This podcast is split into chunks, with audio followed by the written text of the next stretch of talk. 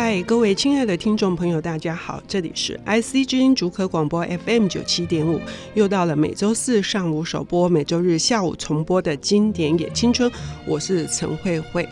怕鬼的孩子不会做坏事。当我第一次听到这句话的时候，我心里在想，是至理名言吗？果然是，虽然孔子说不与怪力乱神啊，可是如果你心目中，呃，你很害怕，呃，有一些东西可能会在半夜的时候来找你，也许。你就会在仔细的思考你要做的这一件事情是不是会得到一个什么样的评判。跟我讲这句话的人是我非常敬佩的作家，他就是黄春明先生。哈，今天我们邀请到的领读人是教育部所颁定的阅读推手奖，也是磐石奖的得主。同时呢，他最近出版的这个《疗愈二十六颗星》，一慧老师的阅读课，我们要欢迎一慧老师。慧慧姐好，听众大家好。嗯，呃，刚刚我已经预告了你今天要谈的这个。我想应该是在我们目前为止本土作家里面，我觉得他还是一个一块金色招牌哦，而且他贡献非常的卓著，他小说呃深入了我们自己本土，我觉得这是一个最大的，他把某一个时代刻画下来的黄春明先生哈。嗯太了不起了，因为，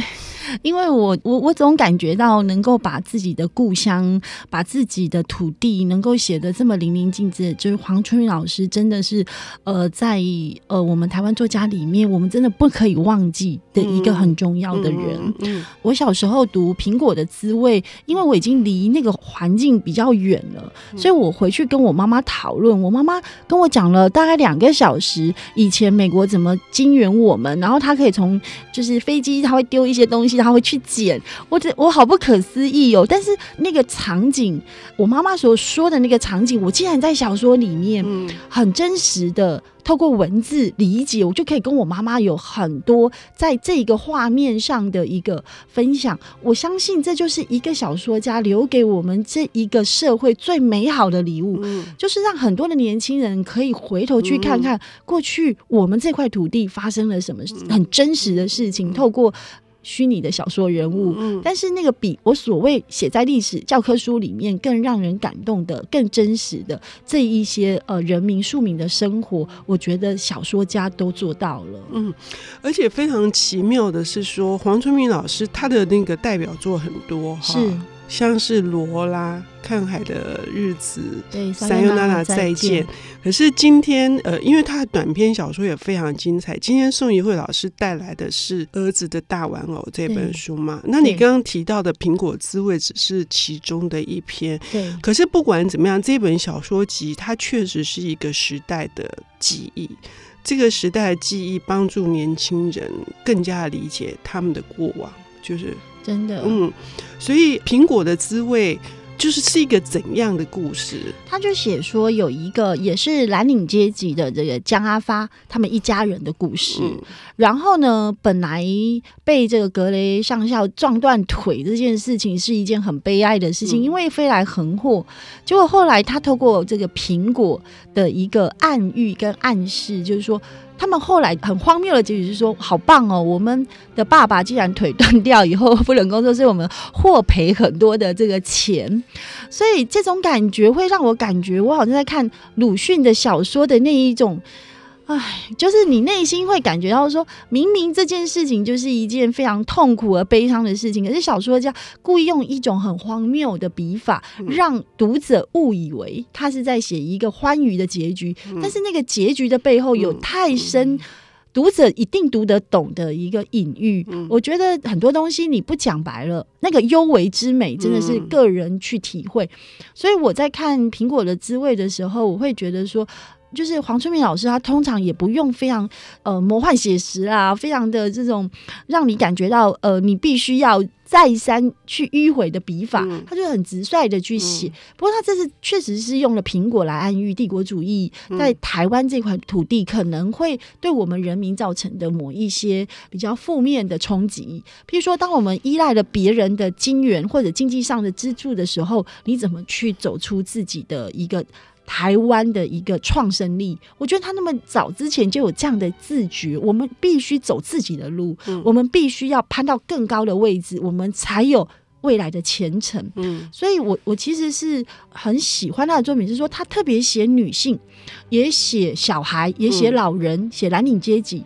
这些来看都是比较弱势或者是社会底层的人物，所以小说家在某些时候其实。就反映他的性格，嗯，就是他的性格呢，他会去写什么样的的一个呃小说里面的主体的时候，就反映了他对于什么样子的一个社会议题，他特别的关注，嗯，所以他特别去关注说，哎，一些呃女性。他的一个生命里面，他可能会遇到的一些问题。嗯、然后呢，他会去看一个男性在蓝领阶级的时候，他会去遇到的一些社会对他的眼光，还有家人对他的一些期待。那他能不能去做到？像儿子的大玩偶、苹果的滋味里面的男主角都是一模一样的。嗯，他们都是家人会认为他像山一样，他是爸爸嘛？嗯、爸爸的形象父权在中国或者台湾社会，他是就是像山一样的，要让人家依靠。可是呢，他给他的命运就是他在一个团体里面，在这个社会里面，他是被看不起、瞧不起的。嗯所以他的下一代是怎么去看待这一个形象的？我觉得他刻画的非常的细腻，而且非常感人。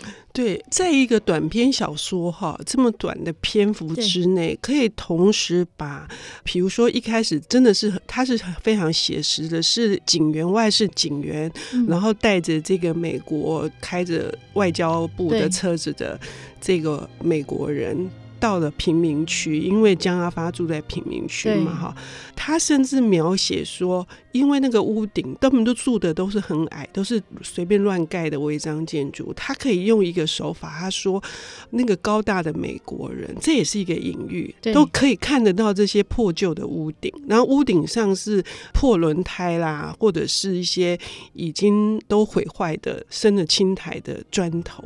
从这些真的是不不是什么魔幻。很写实，对对，就可以台湾当时的一个生活，就可以看得出来，作者他的眼眼光是呃多么的精准跟锐利，真的，嗯、而且他一定跟这样的小人物生活过，嗯、一定是他的朋友，嗯、所以我会感觉到就是说，小说家他的这个笔锋看起来好像是一个虚幻的。但是都格外的真实，嗯，嗯，像我们去看《红楼梦》，你以为它是假的吗？就是曹雪芹就经历了这些，他才写得出贾府的辛酸。一个家族面对一个大时代，他所反映而来的一个内心的那种纠结，嗯，所以我觉得我特别喜欢跟学生说，其实。呃，小说它比散文对我来讲还要真实。有时候散文我们还要包装，因为那上面有写宋怡慧嘛，嗯、所以我不能就是写的，除非我真的想铺露我个人家庭跟学生之间太太写实的事情，否则我们有时候在写的时候，我们也要思考一下，哎、欸，我跟我学生的故事，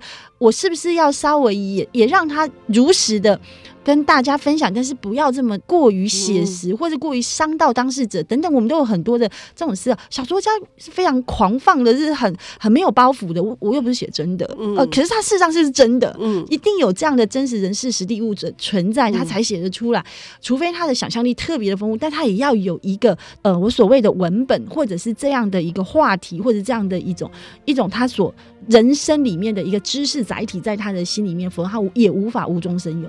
嗯，所以我我会感觉到说，哇，小说看起来好像是虚构。嗯以虚构为为主体，我觉得它格外的真实。嗯、所以，比如说它的这个处理的手法里面，你刚刚有提到关键字是荒谬的，然后我们觉得很像很可笑，可是却有一些隐喻。对，然后这隐喻嗯是在细节里面去刻画的。对，我们等一下休息一下，我们回来，我们来谈到底是哪些安排会让我们觉得心生生。好对，好。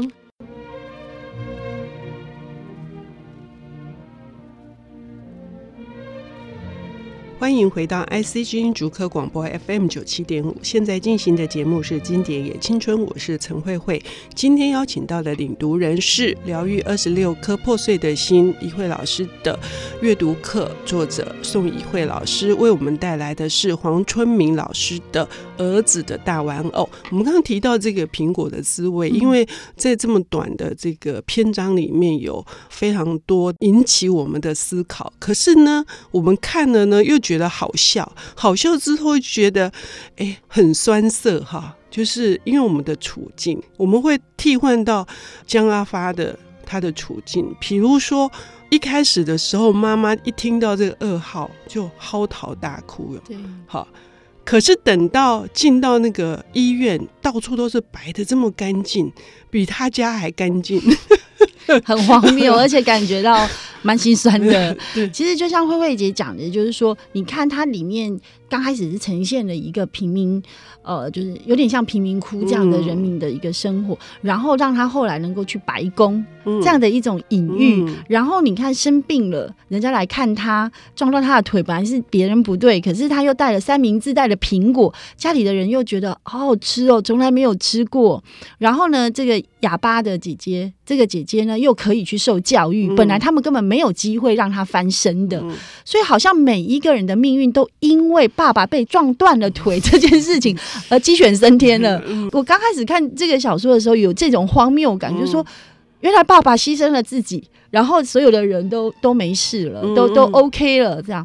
那但是这个背后，其实我觉得小说家并不是说被撞断腿这件事，它的结局是好的，而是说，其实我们人生，在很多的一个时候看起来你是赢了，事实上都是输掉的。嗯，你今天。得到了不该得到的东西，最后你可能失去的是你本来最好的、你拥有的、别人拿不走的东西都被拿走了。嗯，所以这一个隐喻其实是你要在那个有一点心酸的背后去自觉的。嗯，其实我们有时候也是这样，别人给我们一一些名利上面的诱惑，那我们是真的。要接受吗？还是说你接受了，其实你是在跟魔鬼做交易？这就是黄春明厉害的地方，真的就是他把小人物的悲哀，就是因为渴求要有一个翻身的机会，而他翻身的这个代价是，可能这两条腿永远接不回来。是啊，可是却所有人还欢欣鼓舞，好，就的结局还蛮开心的，然后觉得哇，苹果好吃好甜，哦 我觉得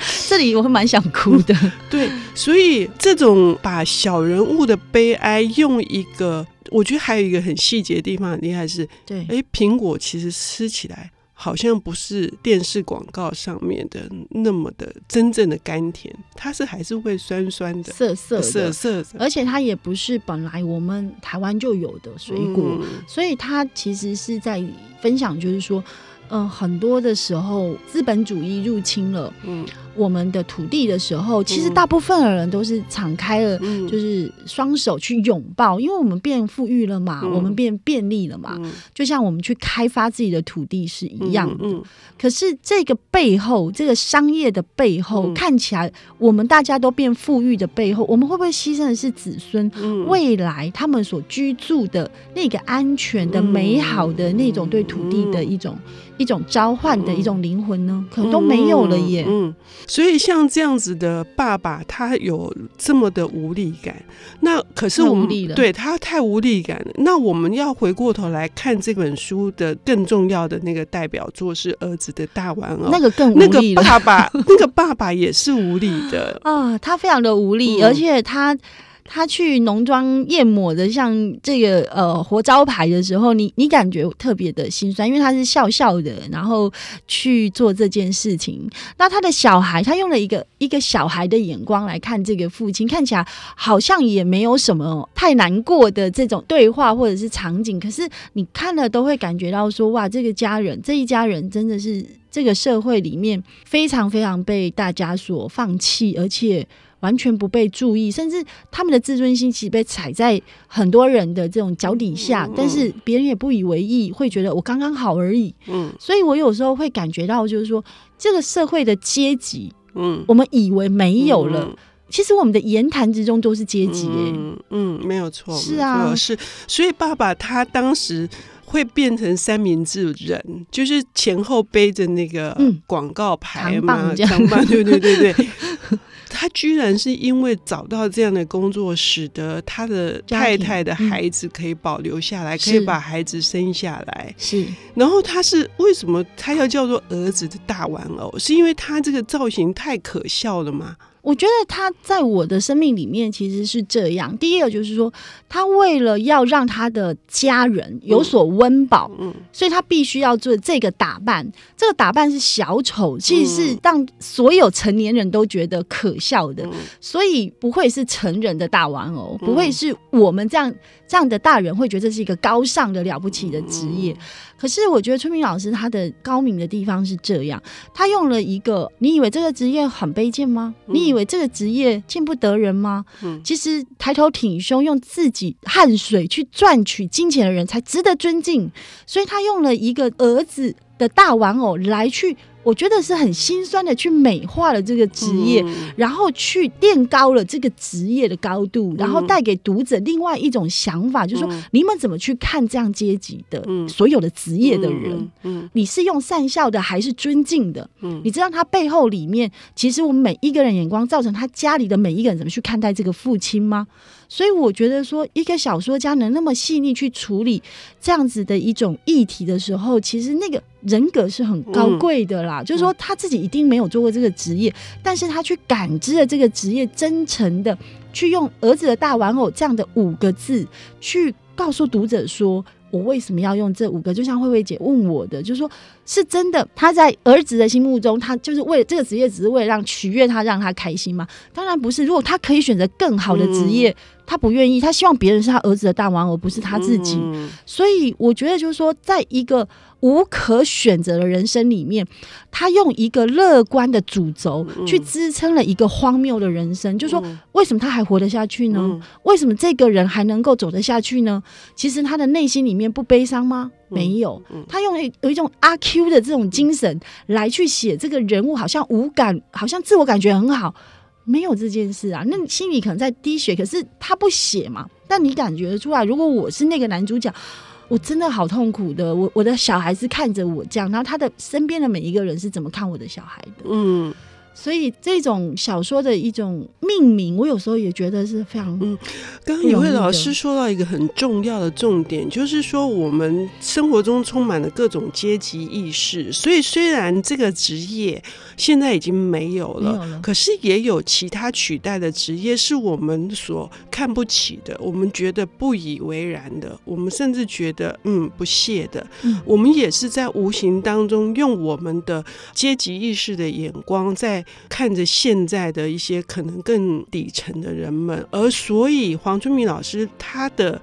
作品他会变成经典，也就是说，所有那些心态，如果我们面对这些事，我们在阅读的时候，我们的心态不改变，我们还是一样是停留在那个没有办法，我们还是跟那些路人一样。是啊，嗯、而且我们很难，就是说。去做到一个对于社会的每个人是一个温暖，嗯、一个温暖相待的一个状况。这个，这其实在我之前去看那个 TED 台北里面，就有一个叫朱冠珍，他在谈街友。其实也是这样。后来我去采访他，我才发现，其实我一直以为我对街友很友善。他说，如果我们看到街友，我们是快步跑走的。其实对他来讲，我们这个动作才很可怕，就是他会觉得我发生什么事，你为什么要走这么快？或者是我们看他的眼神是害怕，其实他更受伤的。所以我有时候就会想说，哎，我其实也没有怎么样，平常也捐钱，也照顾街友。可是你有时候看到特别有意味的时候，或者是特别感觉在半夜的时候，你你有一些自己的这种不自。觉的一种防御心的时候，其实你也是不自觉在伤害别人，但你自己可能也觉得过了就没事了。所以那时候他提醒了我，就是说，呃，老师你理解吗？其实很多街友不是不愿意工作，是社会不给他机会耶。所以这个时候，我也才感觉到我有一些迷失，嗯，就是说原来街友还不到可以被国家有社福单位可以去照顾他。还有一个街友是他的家人，因为他的存在每天吵架，所以他不想回家，他不能回家，他不要他的儿子跟媳妇每天为了他的存在，因为他多病。然后还有一件非常重要的事，就是说这个街友他一直去找工作，可是没有一个雇主要用要要用一个身体孱弱，而且可能随时。会并发死亡的这样的人去工作。嗯，所以对于这个社会议题的关切，呃，是一代接着一代，是我们必须呃学习黄春明老师的，尤其是他的作品《儿子的大玩偶》，会让我们更加的深思，我们土地上还有非常多需要我们以另外的关怀的眼光来注视他们的。谢谢于慧老师，谢谢慧慧姐，谢谢，谢谢。本节目由 IC 之音与瑞木读墨电子书联合制播，经典也青春与您分享跨越时空的智慧想念。